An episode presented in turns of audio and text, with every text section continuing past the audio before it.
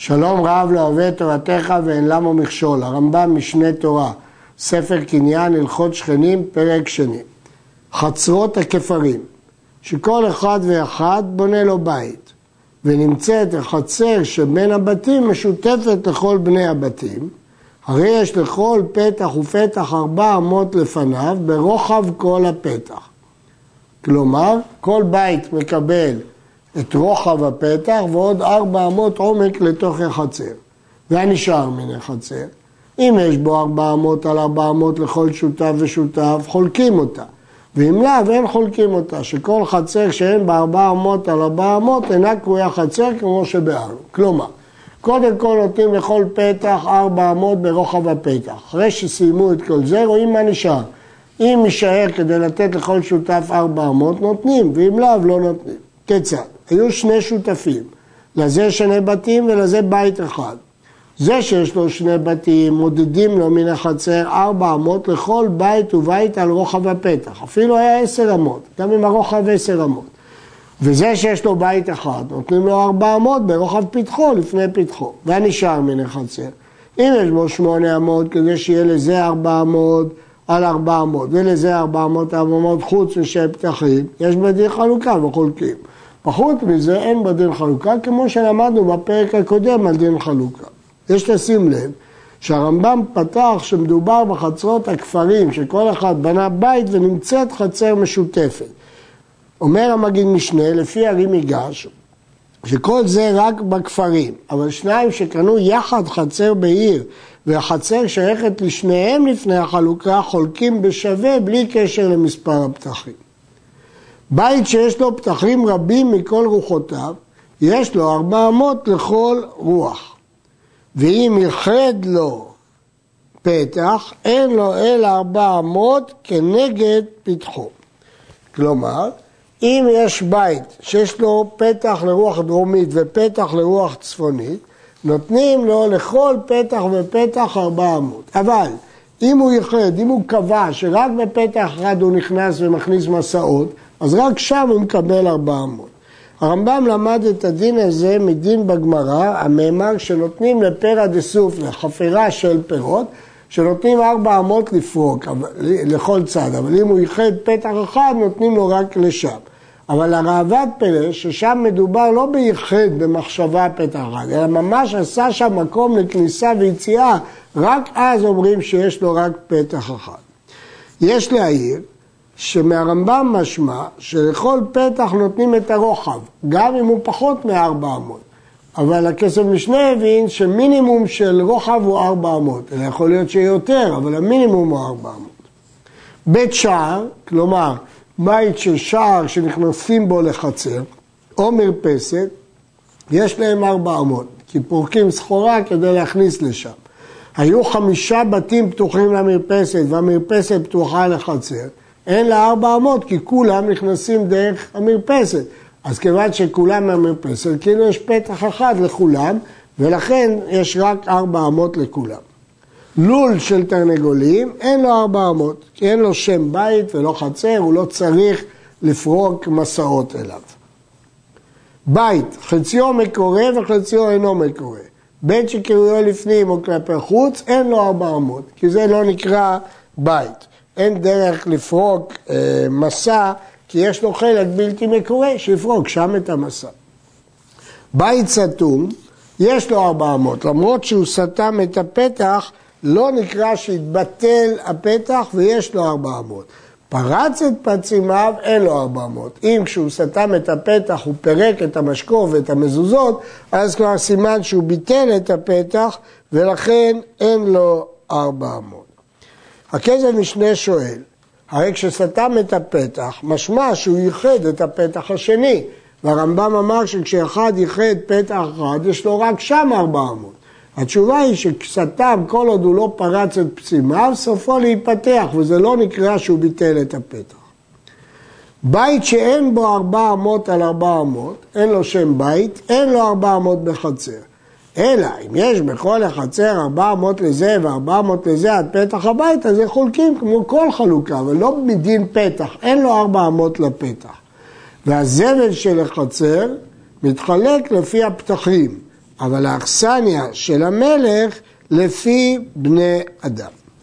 מלשון הרמב"ם פה משמע שבית שקטן מארבע אמות אין לו בכלל שם בית ואין לו גם בחצר כלום, ואז הוא מקשה על הרמב"ם. הרמב"ם נגיד משנה אומר שהרמב"ם לא התכוון שאין לו חלק בחצר, אלא אין לו כנגד הפתח כמו שבארנו.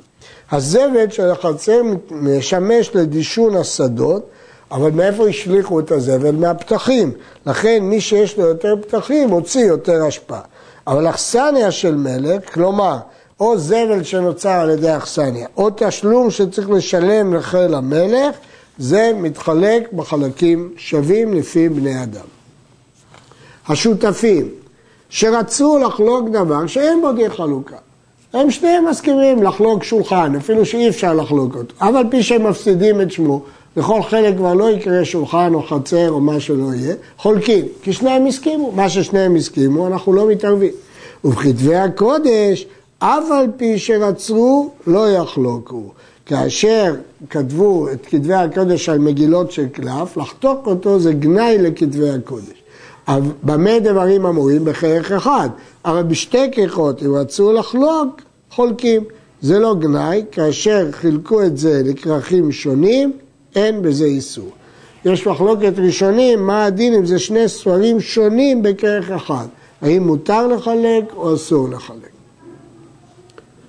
מקום שאין בו דין חלוקה, שרצו השותפים לחלקו, אף על פי, לחולקו, אף על פי שקנו מידם שרצו, עשו קניין סודר שהם מסכימים לחלק, כל אחד מהם יכול לחזור בו, שזה קניין דברים, זה קניין סודר שלא חל על כלום, זה רק הבטחה, כמו שביארנו בהלכות מכירה.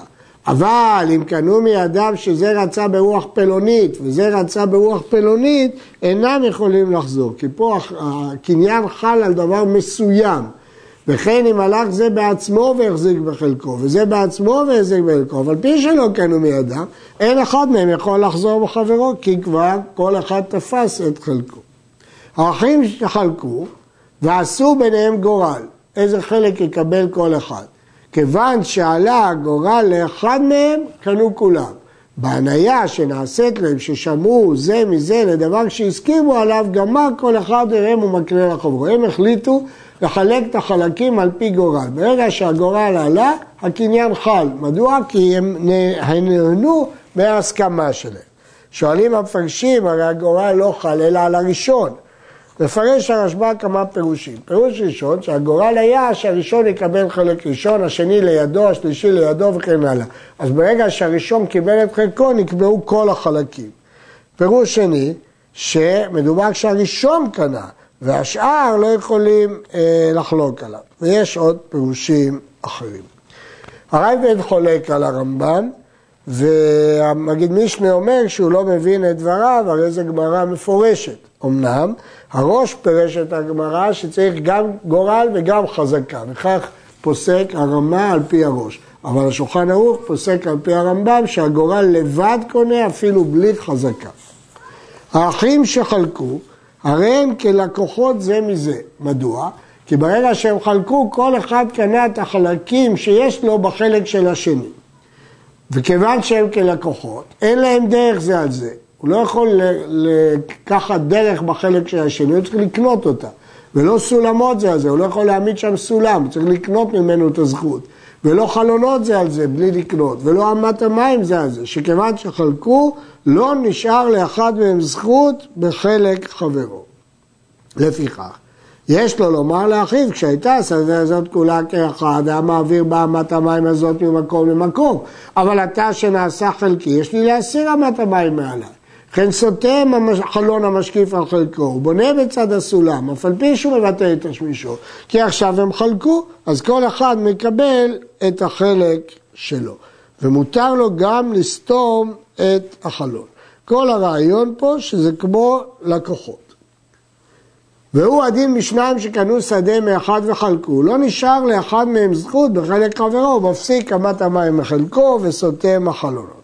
אבל שניים שקנו שדה משני אחים או משני אנשים, אין לאחד מהם להפסיק אמת המים ולא לשנות דבר מן הנזקים שהחזיקו בהם המוכרים, כי הם קנו שניים משניים, אז כפי שהם נהגו, גם הקונים על דעת זה קנו.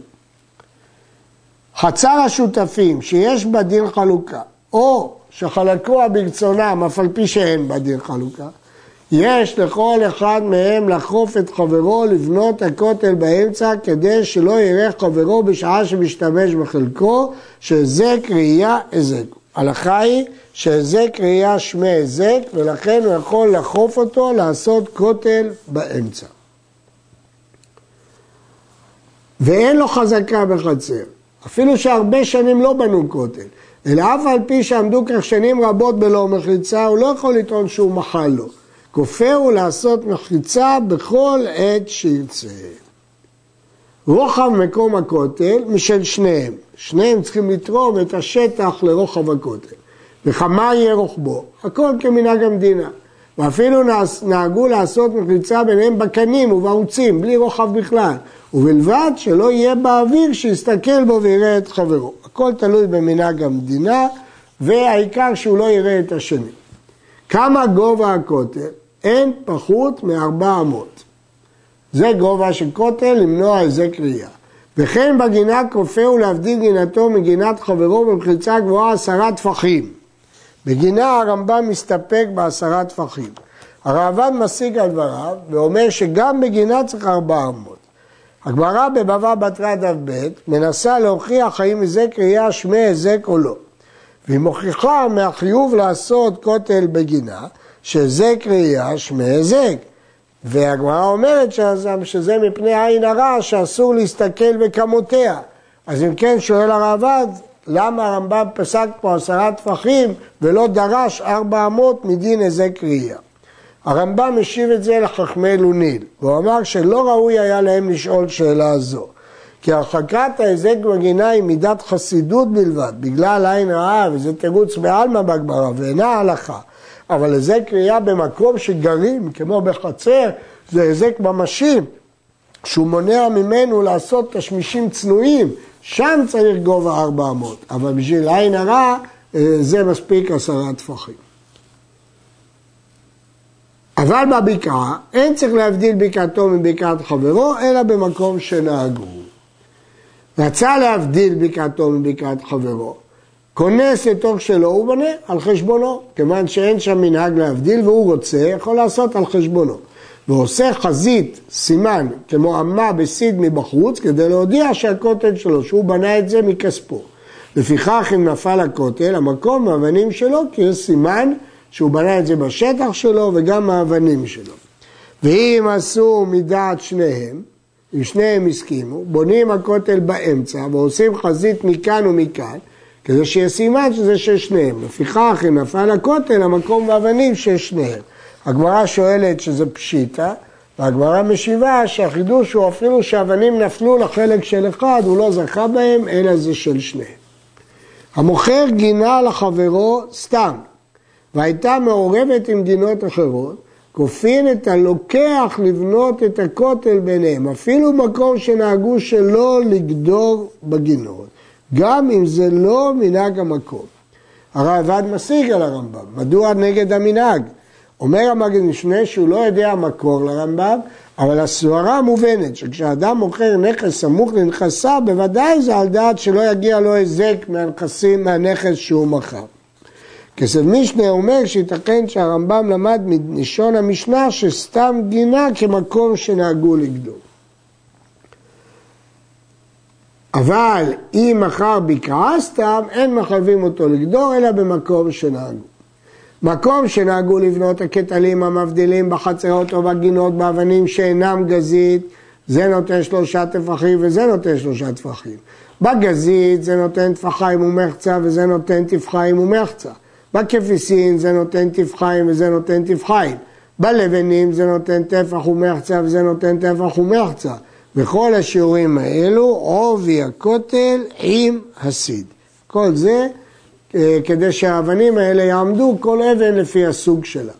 הואילו מקום הכותל משל שניהם, אם נפל הכותל, הרי המקום האבנים של שניהם, אפילו נפל לרשות אחד מהם, או שפינה אחד מהם את כל האבנים לרשותו וטען שמכר לו חברו חלקו, נתנו לו מתנה, אינו נאמן. אלא הרי הם ברשות שניהם עד שיביא ראייה. כי סתם כותל כזה, בנו אותו על דעת שניהם, ולכן פה לא מועילה חזקה ורק בראייה יכול אחד להוציא מיד חברו. מגיד משנה אומר בשם הריף, שעולה מדין זה שכאשר בעלות על נכס מסוים ידועה לשני השותפים, אין חזקת האחד מועילה בשביל להוציא מחברו. אה, הרי מיגש אומר שדין זה אמור רק כאשר יש עדים שאבנים שמחזיק את אחד השותפים הם אבנים של הכותל. אבל אם אין עדים, יש לו מיגו, שהוא יכול להגיד, זה בכלל לא מהכותל. אז במיגו הזה הוא נאמן שהאבנים הם שלו. עד כאן.